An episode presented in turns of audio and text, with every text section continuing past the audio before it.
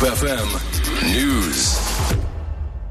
Good morning. A fire has broken out at the luxurious Crystal Towers Hotel in Century City. A large number of ambulances are currently on the scene and guests are being evacuated. Cape Town Fire and Rescue spokesperson Theo Lane says that the fire started in the sauna room.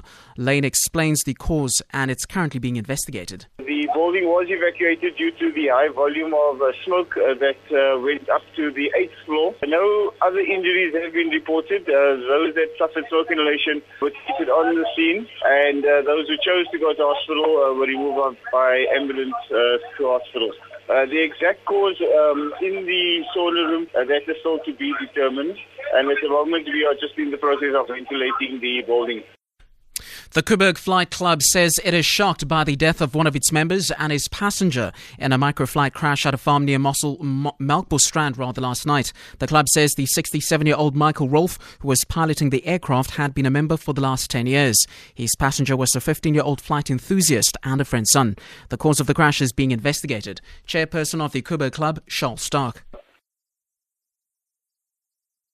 Went flying yesterday morning after 11, quarter past 11, they took off from the club and they were routing towards the coast. That's the last that uh, the club heard from them.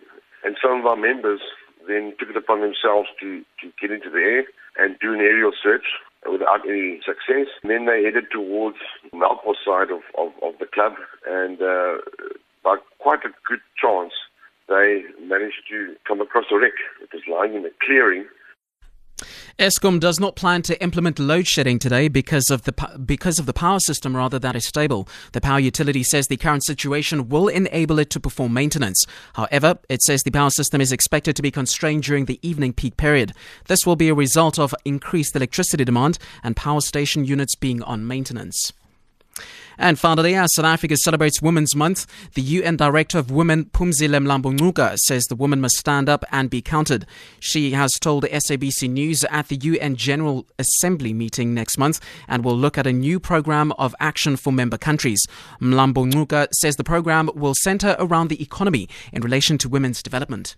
In 2015, we are now, as a country, ready and we are now, as a group, women empowered to stand up and to take the issues that are crucial to women.